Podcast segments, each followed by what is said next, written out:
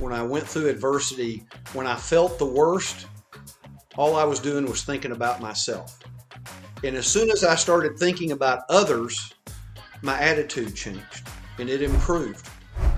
I am a husband, a father, a lawyer, a Christian, and a proud Canadian. I started this series because it was clear that our nation needs truth. Not just another biased narrative, but real information of substance. We need access to facts and the freedom to think for ourselves. I'm Leighton Gray, and this is Gray Matter. Hello, everyone. Welcome to another episode of Gray Matter. Well, are you in need of some inspiration? As I go about my business and connecting with people who follow the show and just watching what's happening in our world, I find that maybe the most prevalent emotion that people are feeling is despair, a lack of hope. If you're feeling that way today, well, we have somebody on the show who's been described as the antidote to all of that. Uh, he is an inspirational author and speaker. His name is Richard Battle. Welcome to the show, Richard. It's great to have you on Gray Matter today. Uh, thank you so much, Leighton, for having me with you today. Look forward to the conversation. Yeah, I'm really excited to have you on. Uh, the work that you're doing is inspirational and it's so needed right now. Uh, by way of background, folks, uh, Richard is an award winning author who's published uh, many books, including a couple that we're going to talk about today, including his new one, which is called Unopened Present. I just read it and it's wonderful. Uh, he's also written several more books, including uh, Made in America by Americans, Not Americans. I like that title. Life's Daily Treasure, which is one of our featured books today on our reading list. Navigating Life's Journey, Conquering Life's Course, Unwelcome Opportunity, uh, The Volunteer Handbook, and The Four Letter Word that builds character, uh, and surviving grief by God's grace, among others. So Richard has really carved out a space uh, in this in this field, in this uh, uh sphere, if we can call it, of providing hope and inspiration to people. Uh, that that is his focus as he goes about in his writings and uh, in his public speaking, and also in his radio appearances and his podcasting. So before we we dive into the conversation with him and get him to talk about how he does that and why he's doing what he's doing. As we always do, we're going to frame our conversation with a few aphorisms. Uh, I connected today with Richard via Twitter, and I, have learned that he's a, a, fan of aphorisms as well. I've chosen a few people who are uh, featured in one of Richard's endeavors. Uh, the first one is uh, uh, astronaut, the late astronaut Alan Shepard, who once said that I realized up there, that is in outer space, that our planet is not infinite, it's fragile. That may not be obvious to a lot of folks, and it's tough that people are fighting each other here on Earth instead of trying to get together and live on this planet.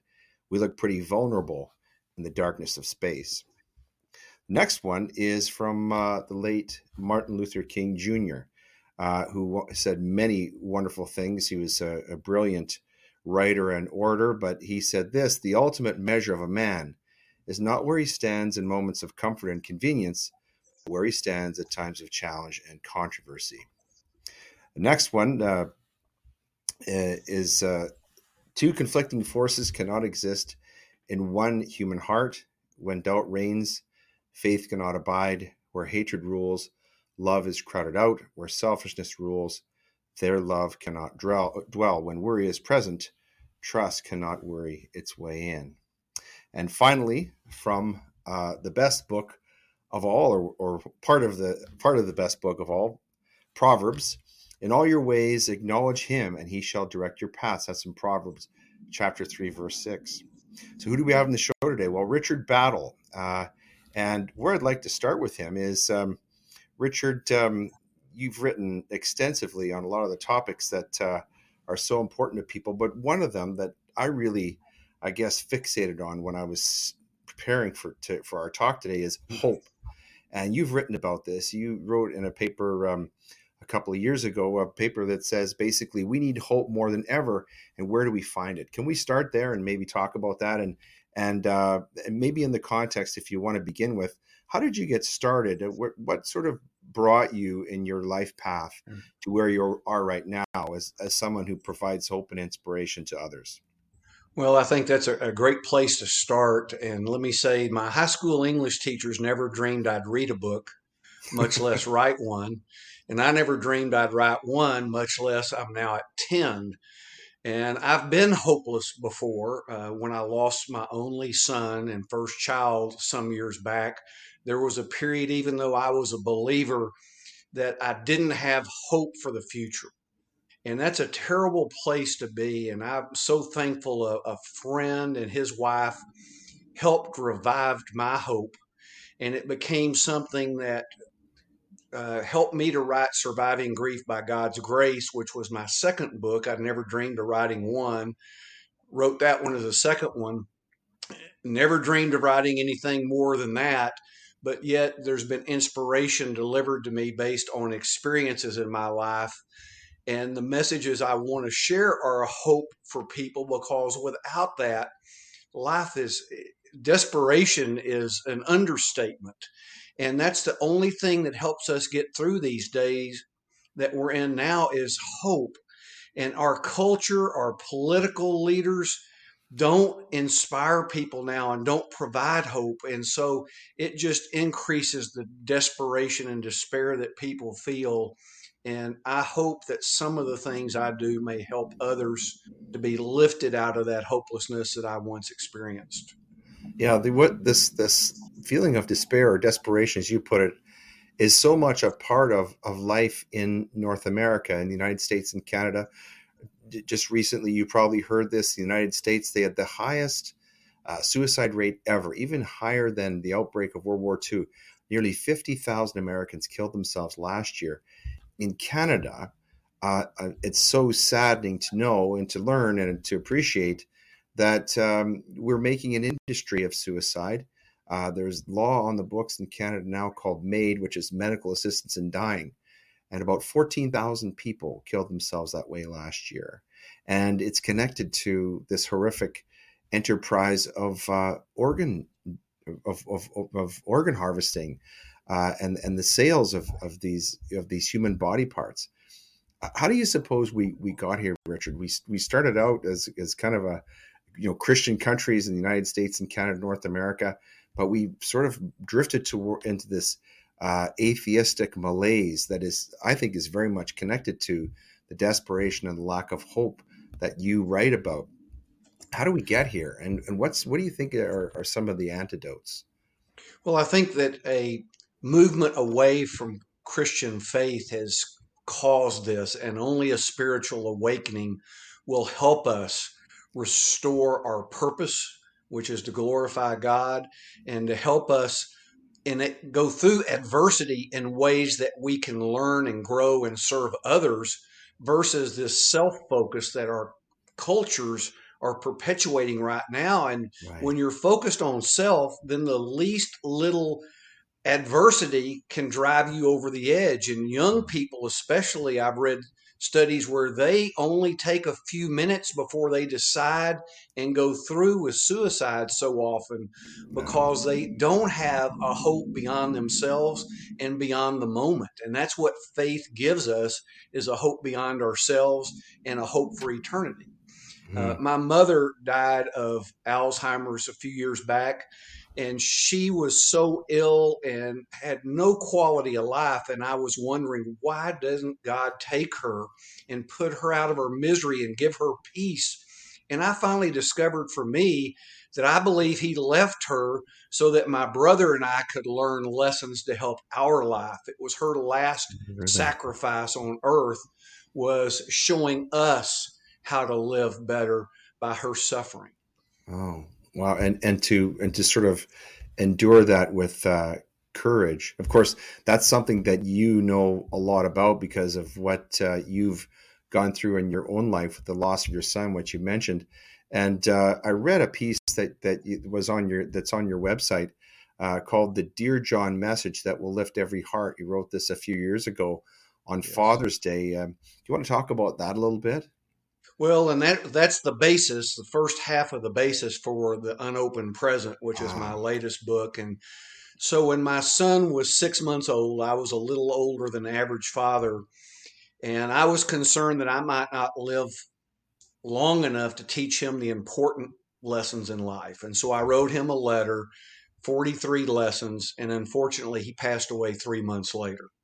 Oh my goodness. And I included it as an appendix in the book Surviving Grief by God's Grace. And then didn't really think about it much and included it with Navigating Life's Journey as an appendix, just as a side thought as well. And in 2022, Father's Day week, uh, we set up radio interviews talking about Father's Day, loss of a child, parenting, this letter. And I had a God moment that happened on an interview in Iowa uh, that tied with this letter, and that's what motivated the book. And I'm going to go ahead and share it now if you'll allow sure. me to. So, please do. Please do. What's interesting, this station in Iowa, and I'd been on there multiple times, and the segments were always four minutes. And you know how short four minutes is in this type format. Yes. So I had to get my truck serviced that day uh, the interview was at 7:39 a.m. I dropped my truck off at 7 a.m. and I'm trying to figure out where am I going to do this interview while they're working on my truck. And I finally ended up in the sales lounge. And the phone rings. I'm going through the four minutes. And I mean, that's what's amazing. Four minutes. I hear somebody walk by, don't think anything of it. We finish. I get my truck. I'm halfway home on my hour drive home. Phone rings. I don't recognize the number, so I don't answer. I look at a voicemail later and it's somebody from the dealership. And of course, your first thought is, drats, they, they messed my truck up. I'm going to have to go back to the store. and so I called the number and a guy answered and he said, Were you the person talking in the sales lounge a little while ago? And I said, Yes, I was. And he goes, Well, I just wanted to call and say thank you. Last night I prayed to God in desperation for him to give me peace, to send somebody with a message that would help me because my daughter passed away two months ago. Oh, wow. And I believe he sent you to give me a message of hope. And I've never been so humbled in my entire life. And so later, when I was speaking to a friend who had known my son, he said, You need to take that phone call and that letter and write a book about it. And that's what I did was take the letter with the 43 points, added context quotes, a scriptural reference, and hopefully that will help people when they're raising children, children growing, uh, to look at life's important lessons to help them in their lives. Right. And uh, in that vein, uh, I read two of your books so far. The first was Unopened Present. I also read Life's Daily Treasure and I really enjoyed this book. Uh, and this book is uh, described as negativity and discouragement are prevalent, as we've been talking about on the show. Positive news and encouragement can be difficult to locate. So this this book is really designed to give people sort of daily doses, sort of daily affirmations, ideas um, that that will make them feel more optimistic, uh, look forward to what they're doing, uh, to maybe experience more gratitude in their daily lives. Uh, do you want to talk about this book a little bit what inspired you to write it? Well, the pandemic inspired me because during all the negativity and discouragement that went on, I used scripture. I used things to celebrate American success. Uh, I used motivational quotes to help me be encouraged. And all of a sudden, one day I was thinking, well, if these things help me, I can share them with others to hopefully help them. Mm-hmm. And so each of the 366 days, I don't cheat leap year, uh, I have six listings. So every day has a subject. So, for example, the 17th is encouragement, the 25th is wisdom. Uh, every day of the month has a subject. Uh, there's a scriptural quote. There's three things for American celebration. One is a national day, one's a birthday of an, a great American, another's a historical fact. Uh, and then there's a motivational quote, and then one of my Battle's Bullets, which are things that I've espoused at one time or the other.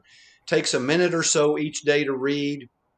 Two of those I have on video if, if people are interested. Richard Battles Life Daily Treasure on YouTube they can subscribe, and I do two of those every day on videos that are put out on social media. Uh, one one book that uh, was very much admired by uh, famous country music star Larry Gatlin is called Unwelcome Opportunity. I haven't read this book yet. Uh, what what is Unwelcome Opportunity all about? Well, what's what was interesting, I left the corporate world and I put out the Master Sales Secrets, and my plan was I had two other sales and management books almost finished, and my plan was to do that and consult and do different things. And a friend of mine said, "There's a thousand of those books out there. You should write about what you just experienced. You'll help more people that way." And I did a 180, an unwelcome opportunity I went through a divorce, two heart procedures, and a cancer diagnosis in one 10 month period. Wow. And that's enemy, the book. And it was on you hard. Uh, yes, uh, that's the book, and it's very much scripturally based that helped me get through those three things and helped me to move forward with a positive attitude about it because uh, it would have been very easy to woe is me type of thing and be negative. And I did that one day, and a friend of mine said, Hey, get over it. Everybody goes through tough times. And so I changed my focus back to the positive and said, Okay, how can I share what I went through to help others going through that kind of adversity? Well, I'm definitely I'm definitely going to read that book now because I was just reading, as it happens, last night, the book of Job. And uh, for those who haven't read the book of Job, uh, that was that was a period of time like the ten months that Richard just described. Uh, yes. Job is this uh, is this he's described as a as a perfect uh, man, uh, the the ideal man, and Satan comes along and he says to God, you know, have you if you took all of these things you blessed him with away, you know, he wouldn't be he would he would curse you. And so he goes through all kinds of hell on earth, doesn't he? And and um, but did you did, did you did you find solace or did you read the book of Job when you were going through that difficult time? Well, and I'd read Job before that, and during that, and after that. Yes, uh, Job was was helpful. Uh, one of the things, and one of the examples I put in there, and I use this when I speak a lot. When I got ready to have the second stint, and I mean, I work out every day. I, I still play competitive softball. Uh, so my cardiologist thought I was a puzzle. He couldn't figure out why I was having this issue. But the, the second one I was going to have, they couldn't do it in my community and they were going to have to take me to a different hospital. And so I'm in the OR or pre op, never met this doctor. He comes walking in, looks at my chart, and he goes, Well, we'll figure it out once we get in there.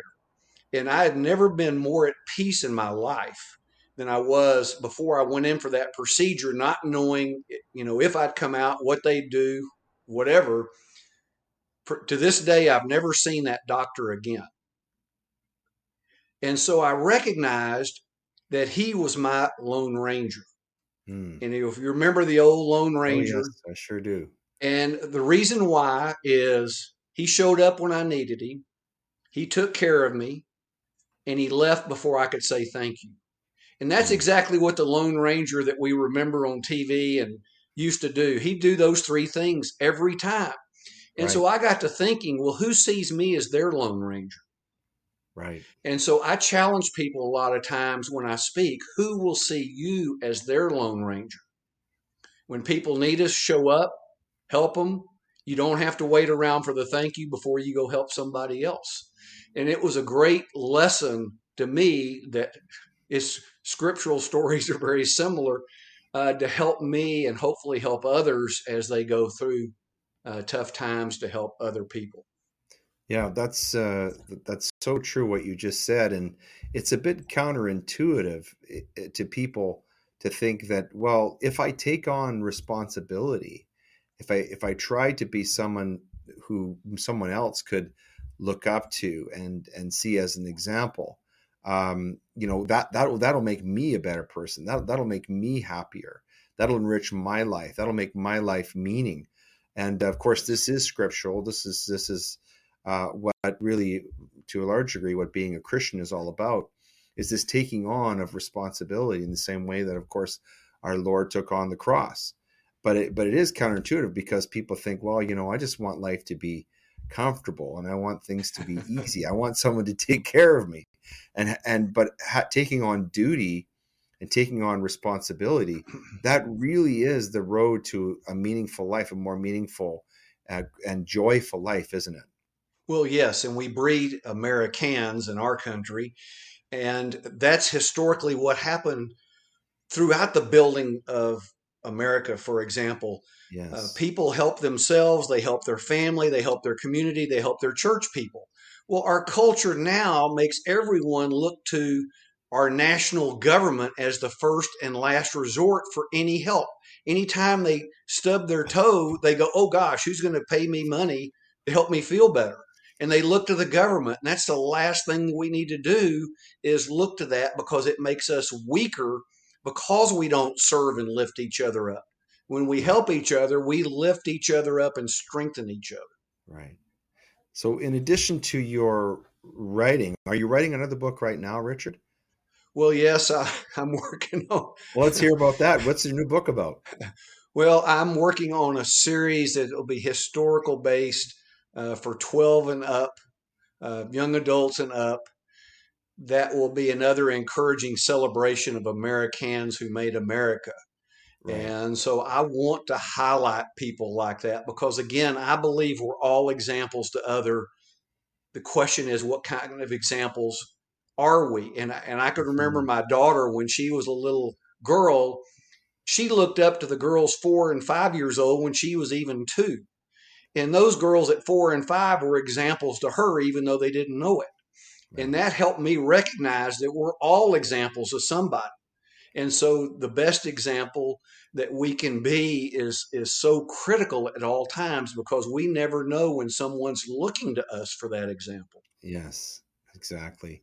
Um, it's it's funny. One of my favorite quotations is from someone who's uh, part of your uh, or is soon to be inducted into your American Hall of Fame, and that's Albert Einstein. He famously said, "There's only three ways to influence others.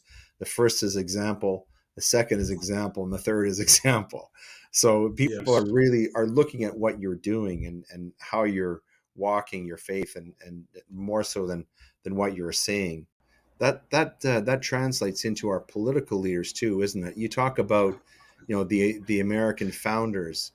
Um, they all of them really had a very strong a very powerful understanding of servant leadership. And uh, our politicians don't seem to have that nowadays, do they?